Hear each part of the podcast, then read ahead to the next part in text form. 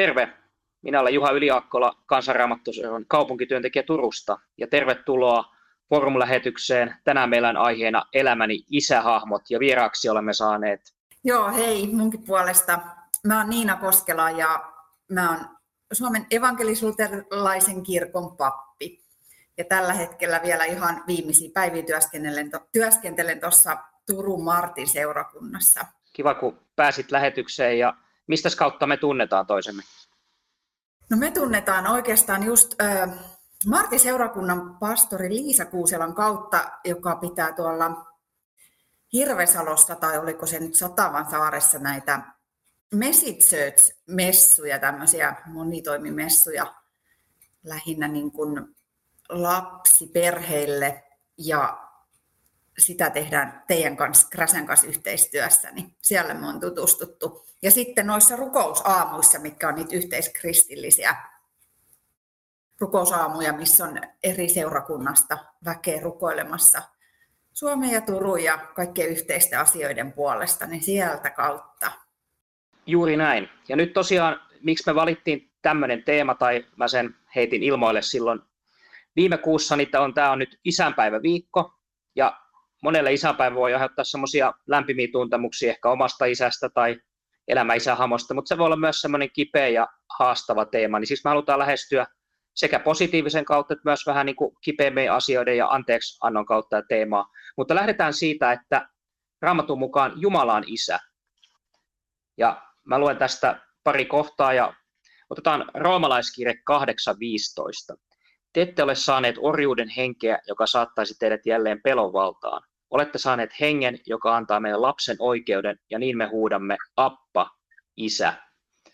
Tämä on itselle semmoinen yksi, jos ajattelee Jumalaa isänä, niin tosi rohkaiseva, että me, hei, meillä on taivaallinen isä, ja me saadaan olla hänen lapsiaan sen kautta, mitä Jeesus on tehnyt meille ristillä. Hän on avannut meidät tien Jumalan lapseuteen. Ja toinen kohta, mikä itsellä on merkittävää, on puhuu tästä lohdutuksesta. Itse asiassa ylistetty olkoon meidän Herramme Jeesuksen Kristuksen Jumala ja Isä, armahtava Isä ja runsaan lohdutuksen Jumala. Tämä löytyy toisen korintolaiskirjan alusta. Et jotenkin näinä aikoina ja muutenkin me kaivataan valtavasti lohdutusta ja me haetaan sitä helposti myös vääristä paikoista, mutta tämä raamatun kohta rohkaisee siihen, että Jumala on se meidän suuri lohduttaja. Tietty hän on myös äitihahmo, joka lohduttaa, mutta tässä kohtaa ajatellaan, että hän on erityisesti isä, joka lohduttaa. No joo, mulla on just ihan samoja ajatuksia, että kun mm, mulla on vähän sitä näkökulmaa, että se, se oma isä on ollut tosi rakas, mutta se ei ole ehkä ollut sellainen nyt niin esimerkillinen tai semmoinen, mikä olisi aina ollut turvana, niin just ennen kaikkea mä olen löytänyt Jumalasta sen todellisen semmoisen turvallisen isän, joka ei hylkää eikä jätä hetkeksikään. Ja jännä tässä on jotenkin se, että sä otit tuon roomalaiskirjeen luvun kahdeksan, kahdeksan niin kuin sen jakeen, jakeen tuolta se jae 15, niin mulla on myös semmoinen vähän erikoisempi kohta ehkä tähän kohtaan, mutta se on todella mua lohduttanut ja antanut voimaa niin kuin vaikeinakin hetkinä, niin se on myös tuolta roomalaiskirjeestä ja luvusta kahdeksan, mutta se on tuo jae 28. Eli ensin kun tässä luvussa, tai tässä Paavali puhuu, aluksihan nämä ei ollut lukuja, mutta Paavali puhuu tuossa vähän aikaisemmin just, että me huudetaan appa, isä, että hän on meidän todellinen isä, niin sitten mua on just puhutellut se, että no minkälainen isä hän sitten on, ja sitten tämä on niinku rohkaissut, että, että hän on tämmöinen isä, että me tiedämme, että kaikki yhdessä vaikuttaa niiden parhaaksi, jotka Jumalaa rakastavat niiden, jotka hänen aivoituksensa mukaan ovat kutsutut, eli ne Jumalan lapset, niin hän vaikuttaa niiden elämässä, eli munkin elämässä, kaiken mun parhaaksi. Ja se on ihan valtava turva ja ihan valtava lohdutus ollut mulle. Ja tämä on semmoinen kohta, minkä mä oikeastaan sain aika alkuaikoina jotenkin tuli mun sydämelle, kun mä olin löytänyt Jumalan luokse takas kotiin, niin, tai, tai hän oli saanut mut takas kotiin miten päin vaan, niin mä oikeastaan inhosinkin tätä kohtaa, koska sitten mulla alkoi tulemaan aika vaikeat, vaikeuksia elämässä, niin mä en olisi niin kuin halunnut tällä, tällaista, että kaikki vaikuttaa parhaaksi, kun mä olisin vaan halunnut sitä, mitä mä haluan. Enkä ehkä sit sitä, mitä Jumala mun isä näki mulle paremmaksi. Niin siinä oli vähän semmoista taistelua, mutta nyt mä oon jo sit löytänyt tänne, että huh, onneksi hän teki niin kuin hän näki mulle parhaaksi, eikä niin kuin mä olisin halunnut. Ja siinä on niin kuin jotain valtavaa rakkautta ja sellaista. Ja se puhuttelee myös sillä tavalla, nyt on isänpäivä, mutta mä oon tietysti mä oon, mä oon äiti ja sitä kautta niin kuin kasvattaja, mikä pätee yhtä tavalla sit varmaan isänkin, että se on haasteellista pysyä niin kuin varmaan isänäkin lujana ja sellaisena, että ei annakaan periksi, kun se lapsi haluaisikin jotain toista, niin se on todella vaativaa. Ja ehkä se mun, mun oma isäni ei ole sit ollut aina niin kyvykäs, vaikka on kyllä yrittänyt sitäkin hänkin, ei, ei sen puoleen, niin, niin Jumala sitten kuitenkin on todella kyvykäs. Ja hän rakastaa niin paljon, että hän ei kyllä anna periksi, kun hän tietää sen lopputuloksen, vaikka mä kuin kiukuttelisin ja huutaisin ja polkisin jalkaa maahan ja ties mitä uhkaisin. Niin se on sen takia jotenkin, että hän rakastaa niin paljon, että hän vaan jaksaa eikä anna periksi. Ja se on hyvä, hän ei koskaan niin kuin lähde eikä hylkää. Että se monesti meillä saattaakin olla just, että sitten isähahmoja tai muuten, että tulee semmoisia hylkäämiskokemuksia muuten, mutta ajatellen, että se antaa sen valtavan turvan, turvan tähän. Tosi, tosi hyviä näkökulmia jatketaan nyt, tota, nostetaan ihan konkreettisia isähahmoja. Mä ajattelin itse, että mä aloitan yhdestä edesmenneestä isähahmosta, joka oli mun elämässä tosi merkittävä, ja varmaan sitten monesta se niin käy, kun tämä henkilö kuolee, tai joku henkilö kuolee meidän elämästä, ja sitten me oikeasti ymmärretään hänen arvon, niin on kysymys mun pappasta Heikistä. Hän eli 93-vuotiaaksi, että et se on varsin kunnioitettava ikä, ja hän oli tätä sukupolvea, että hän oli syntynyt 27, niin hän oli 17-vuotiaana jatkosodassa – Eli toi, ja se tietenkin väritti hänen elämäänsä. Hän ei kauhean paljon siitä kertonut, mutta se huomasi, että hän oli tietyllä tavalla tosi semmoinen niin kuin, tietyllä tavalla kova ja aika, niin kuin, aika tiukkakin. Mutta mä koin, että lapsenakin se tietyllä tavalla toi myös ehkä turvaa. Me opeteltiin muun muassa, mentiin tuonne veneellä ja laskettiin katiskoja, käytiin marjastamassa ja muuten, että hän oli sellainen tietynlainen äijä, vanhan ajan äijähenkilö ja muistelee niin kuin lämmöllä, lämmöllä sitä, sitä, hän kertoo, että oli Lapissa käynyt kultaa, kultaa vuolemassa. Ja sitten ihan vanhempana hän sitten jonkun verran kertoi näitä sotamuistojakin, että sanoi siellä, että silloin me karhunlihaa syötiin ja laitettiin dynamiittiin järveen ja, ja tämmöisiä. Painittiin vähän naapurin, naapuripojan kanssa ja, ja semmoista. Mutta toi, mä haluan jakaa erityisen muiston häneen liittyen, tai itse asiassa parikin muistoa, mutta toinen, kun mä olin 16-vuotias, mä olin ensimmäistä kertaa kesätöissä ja mä ajoin traktorin kanssa, semmoisia kiviä piti viedä kallion reunalle ja mun hänen veli taas sanoi mulle, että älä sit aja sieltä kalliolta alas, mutta kun ollakaan, mä olin peruttamassa, niin siinä traktorissa meni vaihteistot ja muut lukkoon ja se lähti menemään alas sitä kallioa ja mä en ehtinyt hy- hy- hypätä pois sieltä, niin mä menin, se traktori heitti niin voltia, tuli ylös alas ja alas sieltä kalliolta ja nyt mä katsoin, että onkohan mä taivaassa, mä olin vuosi sitten löytänyt Jeesuksen, eli pari jälkeen, niin, mutta ei, kyllä se oli vaan akkunesteet, tuli alas sieltä ja siellä sitten itkeskelin, kun oli traktori mennyt rikki ja muuta, ja sitten pappa tuli sinne ja se huusi kovalla äänellä, että Juha!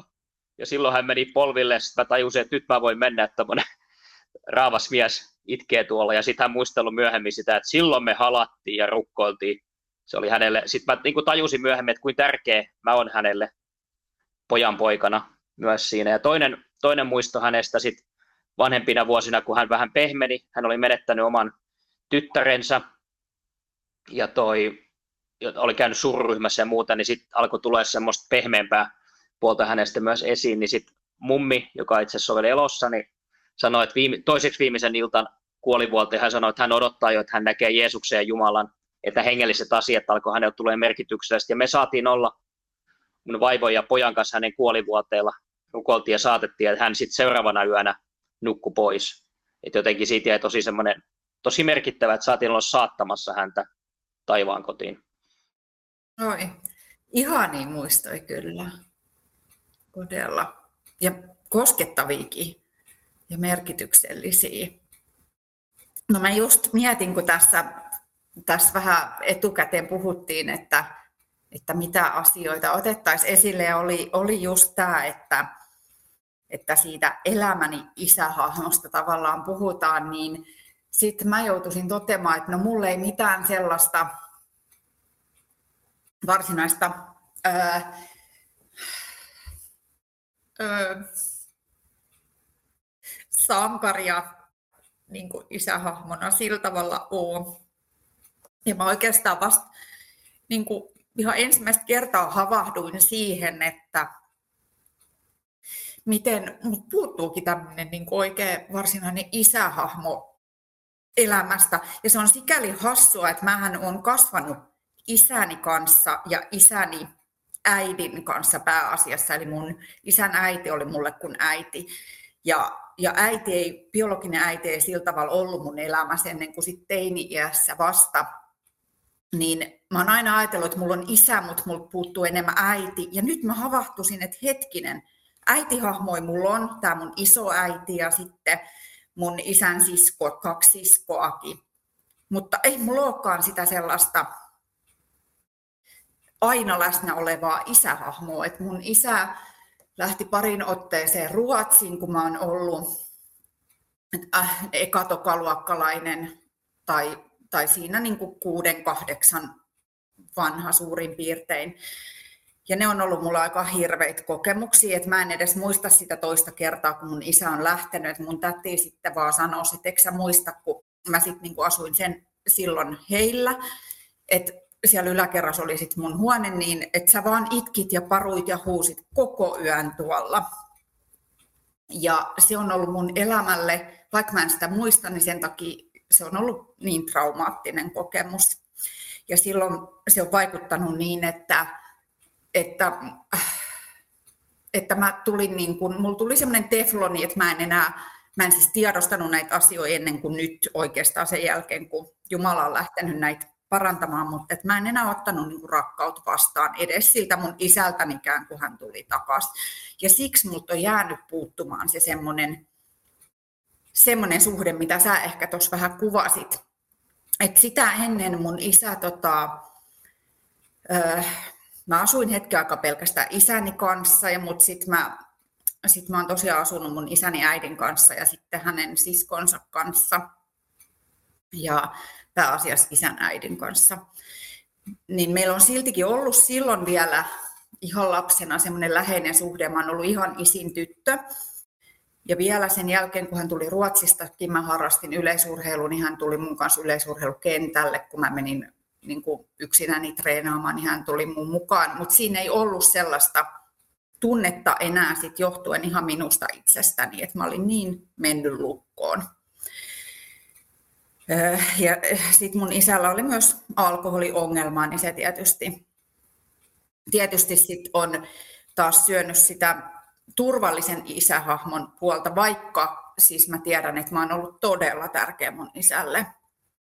Ja lapsena mä tykkäsin, kun me keskusteltiin asioista paljon, mutta,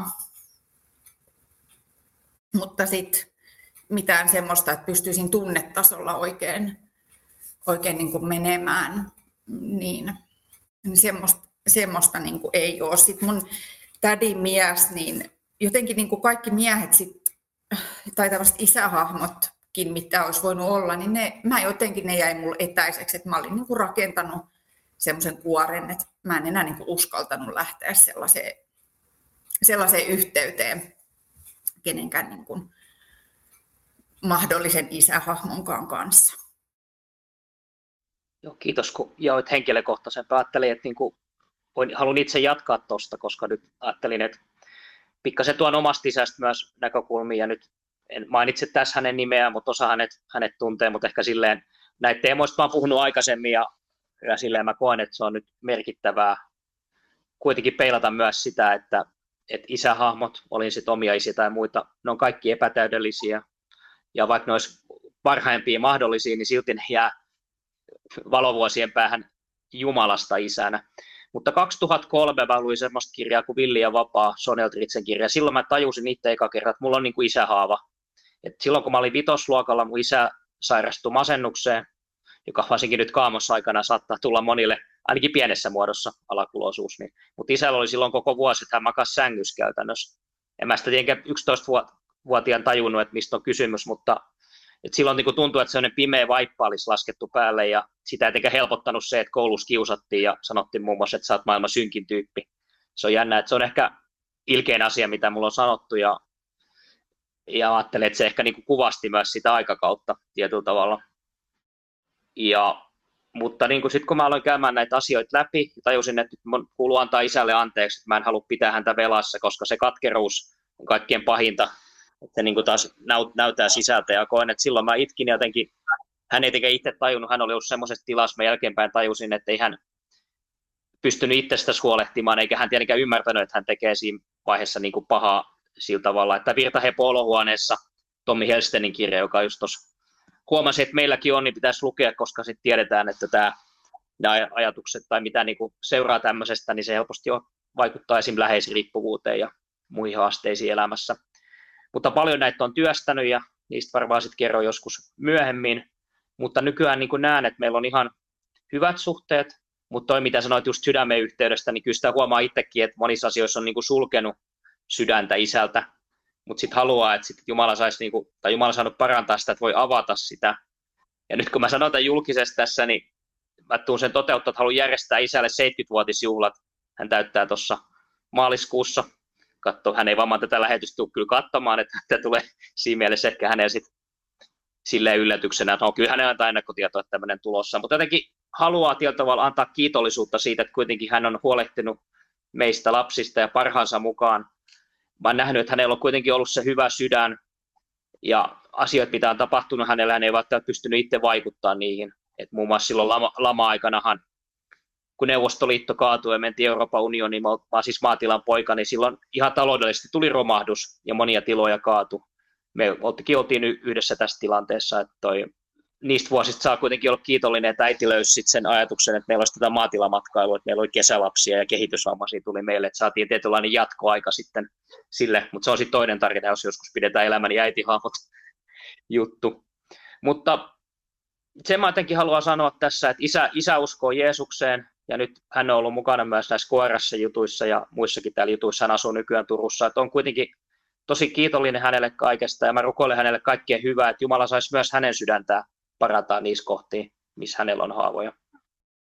Onko sinulla, niin, mä tuossa että semmoinen isähahmo, joka on niin ollut vaikka julkisuudessa tai muuta, niin joku, vaikka tässä on niin elokuvahahmo tai taiteilija tai muuta, pystytkö sä löytämään niinä semmoista isähahmoa jostakin, se voi olla ihan mistä vaan. Joo, siis tämä onkin jännä, tätäkin mä mietin, ja mä olin, että kerta kaikkiaan vaan en, että mä oon sellainen vähän erikoinen, että mä en ole koskaan No mä oon fanittanut jotain bändejä sen takia, kun kaveritkin fanittaa, mutta mä en oikeasti, mua ei niin kuin oikeasti kauheasti kiinnostanut. Mä oon saattanut kuulla, kuunnella musiikkia, tykätä esimerkiksi musiikista, mutta en mä edes tiedä, ketä sitä musiikkia on esittänyt välttämättä. Eli mulla ei ole mitään semmoisia idoleita ollut, ja mulla ei myöskään sit ole ollut mitään tällaisia, tällaiset vauku olisi tollainen isä tai tällainen isä, koska se varmaan johtui, että mä olin jotenkin niin sulkeutunut, että siitä, että mä en niin kuin uskalla ottaa, siis mulla oli tapahtunut jotain sellaista, että mä en enää uskalla ottaa varsinkaan varmaan miltään niin kuin aikuisilta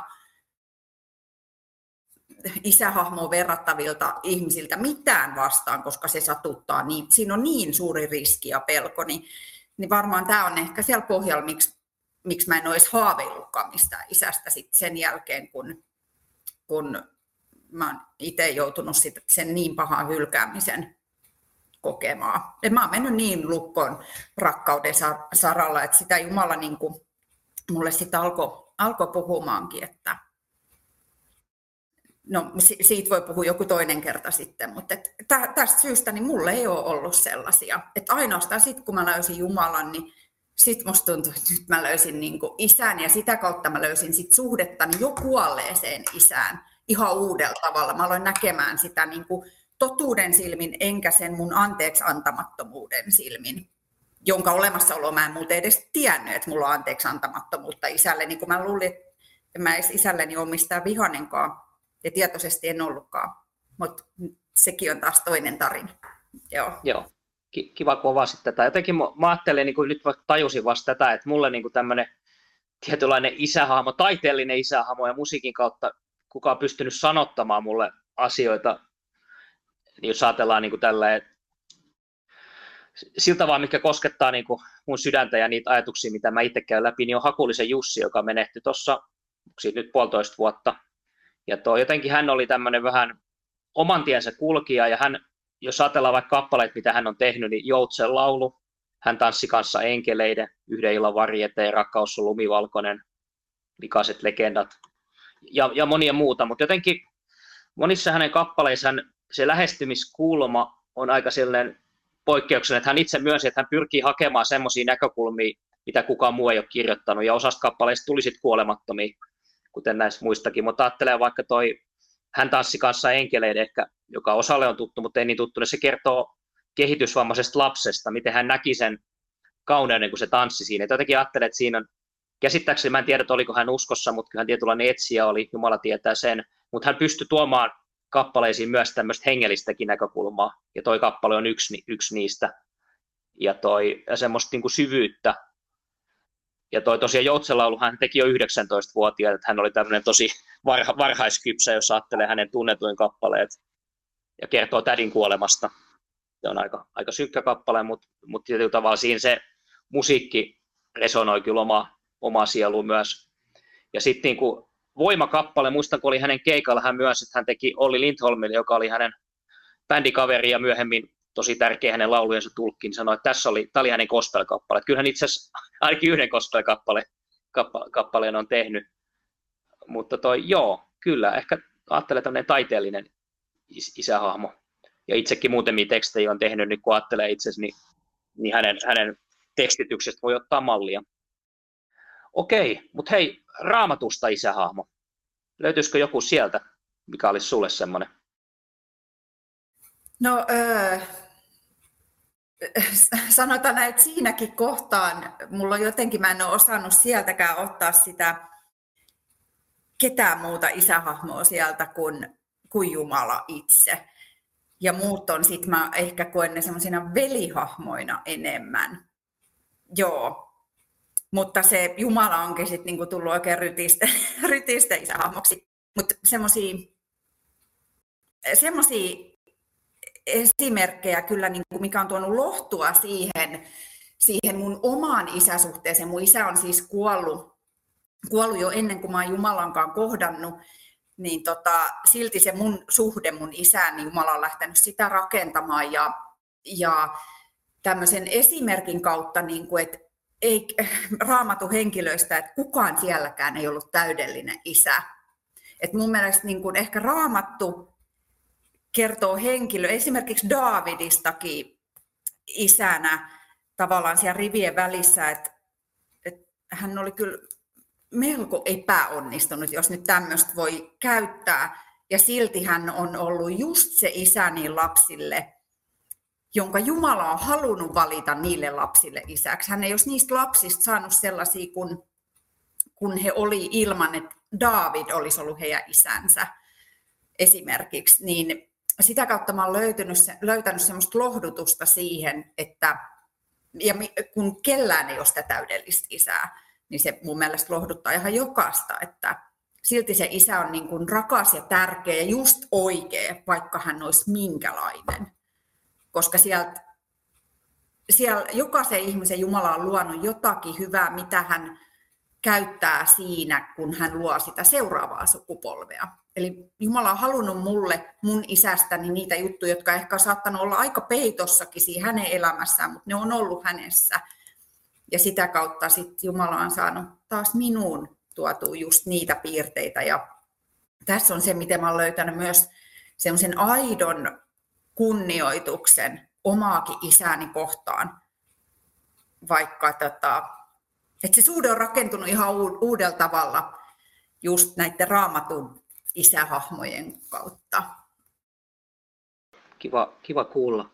Itse mä ajattelin nyt tässä, että, toi Mooses, se on jännä, että raamatushan ei monesti kauhean yksityiskohtaisesti kerrota, miten, millainen suhde on näiden henkilöiden lapsiin, ehkä jotain sivulauseita, jotain, no Davidin no Absalon, niin joskus ne voi olla sitten vähän haastavat suhteet, niin sitä voidaankin kuvata, mutta Mooseksesta, niin mä ajattelin, Mooses ehkä ennen kaikkea isähahmona tälle Israelin kansalle, että sitähän saattoi siellä erämaassa olla miljoona, jopa, jopa enemmänkin, niin kuin, että hän oli kuitenkin tämmöinen, ja sitten kun ajattelee häntäkin, niin hänelläkin oli, oli selvät haasteet, ei hän mitenkään täydellinen hahmo ollut, esimerkillinen kaikessa. Mainittakoon muun muassa just yksi esimerkki, että hänellä oli, tämä, hän oli haasteita tämän vihanhallinnan kanssa, että hän veti sen egyptiläisen siellä kuoliaaksi ja sen, ja silloin lähti sitten sinne erämaahan tuonne lampaita paimentaa 40 vuodeksi, ja myöhemminkin sitten, kun Jumala käski hänelle, hän aikaisemmin oli lyönyt sauvalla, että tuli vettä kalliosta, mutta sitten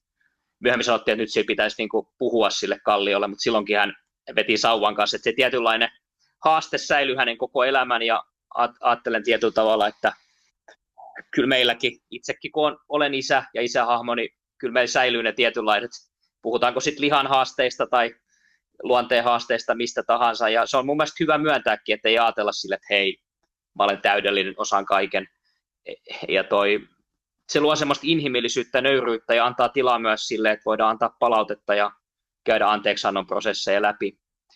Että toi, ja tähän liittyen niin on ehkä jäävi sanomaan itsestäni isänä, sen lapset, lapset sanoa siitä jotain, mutta ajattelen, että mä olin aikaisempi ammatti, mä olin lastatarhan opettaja, ennen kuin tosiaan tulin tähän kasaraamattuseuran hommiin, niin, niin kyllä mä ajattelen, että se, että kun lapset hakeutu syliin tai lähellä, niin se monelle oli valtava tarve kokea sitä turvallisuutta ja läheisyyttä, ja tosiaan aika monet lapset on niin, että ne on yksinhuoltajaperheestä tai sitten isät on lähtenyt pois tai monenlaisia kuvioita, uusperhekuvioita ja muuten, niin niin se, että nämä päiväkotien työntekijät ja koulujen työntekijät, niin kyllä ne on isä- ja äitihahmoja monille.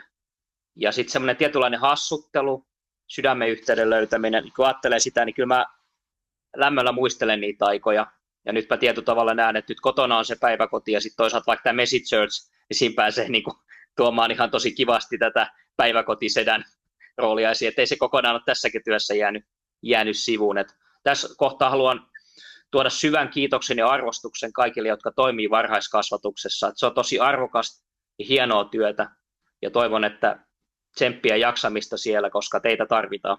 Joo, kyllä se on tosi tärkeää työtä, koska sillä on merkittäviä vaikutuksia se ihmisen tulevaisuuteen, lapsen tulevaisuuteen. Kyllä. Aletaan kohta tässä. Toi, haluatko jotain terveisiä sanoa, että ajateltiin, että lopetettaisiin lyhyen rukoukseen ja sitten tietty isä meidän rukoukseen, mutta haluatko Niina jotain terveisiä vielä lähettää nyt, kun tämmöinen on? Niin...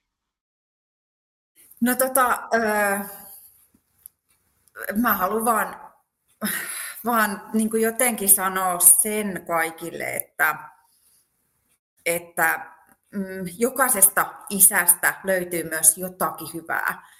Ja, ja jos siihen on vaikea päästä käsiksi, niin sitten jotenkin niin kuin siihen niin kuin, ö, alkaa etsimään itsestään vaikka jotakin sellaisia ominaisuuksia, mistä on kiitollinen Jumalalle. Ja sitten miettii, että hetkinen, että mä oon voinut siltä mun biologiselta isältä saada just nämä ominaisuudet. Ja sitä kautta sitten löytää semmoista kunnioitusta, vaikka se isä olisi ollut pois koko elämän, jos olisi vaikka adoptio, adoptoitu ihminen, niin sitäkin kautta löytää sitä kunnioitusta sitä omaa isää kohtaan. Se on silleen tärkeää, että mä oon saanut huomata, että se vapauttaa jotenkin mua olemaan enemmän oma itseni. Niin, tämmöisiä terveisiä vaan yleisesti kaikille. Joo, hyvä. Mä luen nyt tuolta Johanneksen evankelmista kohdan, koska nyt sä ajattelet, että se peilaa kuitenkin sitä, miten Jeesus oli isän kuva ja miten heillä oli sellainen lämmisuhde, koska mä ajattelen, että se on hyvä näkökulma tähän loppuun kanssa tuoda, että Jeesus mallittaa meille sitä, mitä on lämmin ja läheinen isäsuhde ja sinne välitön juttu. Ja sitten toi, tehdäänkö niin, että mä luen nyt tämän ja sitten mä otan lyhyen rukouksen. Haluatko sä päättää siihen isä meidän rukoukseen sen jälkeen? Joo. Okay, Joo. Tehdään näin. Joo. Filippos sanoi hänelle, Herra, anna meidän nähdä isä, muuta emme pyydä. Jeesus vastasi, etkö sinä Filippos tunne minua, vaikka olen näin kauan ollut teidän seurassanne. Joka on nähnyt minut, on nähnyt isän. Kuinka voit sanoa, anna meidän nähdä isä? Etkö usko, että minä olen isässä ja isä minussa? Kun puhun teille, en puhu omissa nimissäni. Isä on minussa ja minun tekoni ovat hänen tekojaan. Kiitos Jeesus siitä, miten sä mallitat meille sitä, mitä on elää läheisessä suhteessa isän kanssa. Ja sun isä on taivaan isä, joka on myös meidän isä. Kiitos näistä keskusteluista, joita säätiin tässä Niinan kanssa käydä. Ja mä rukoilen, että kukin, joka tätä kuulee, niin voisi niin miettiä suhdetta omaan isään, omaan isähahmoihin ja nähdä se, että jos on jotain sellaista, mitä haluaa antaa anteeksi tai pyytää anteeksi, sä voit näyttää sydämessä. Ja kiitos siitä, Isä, että sä pidät meistä huolta tämänkin ajan keskellä. Me voidaan luottaa, että sun rakkaus on pysyvää. Sä et koskaan hylkää, etkä koskaan jätä meitä. Me voidaan aina tulla sun luokse, ihan mistä olosuhteista tahansa. Kiitos, Isä. Joo, kiitos. Rukoillaan vielä sitten tosiaan yhdessä Isä meidän rukous. Isä meidän, joka olet taivaissa, pyhitetty olkoon sinun nimesi tulkoon sinun valtakuntasi ja tapahtukoon sinun tahtosi myös maan päällä niin kuin taivaassa. Anna meille tänä päivänä meidän jokapäiväinen leipämme ja anna meille meidän syntimme anteeksi, niin kuin mekin anteeksi annamme niille, jotka ovat meitä vastaan rikkoneet. Äläkä saata meitä kiusaukseen, vaan päästä meidät pahasta, sillä sinun on valtakunta ja voima ja kunnia iankaikkisesti. Aamen. Aamen. Kiitos kun olitte mukana lähetyksessä. Siunausta. Moikka!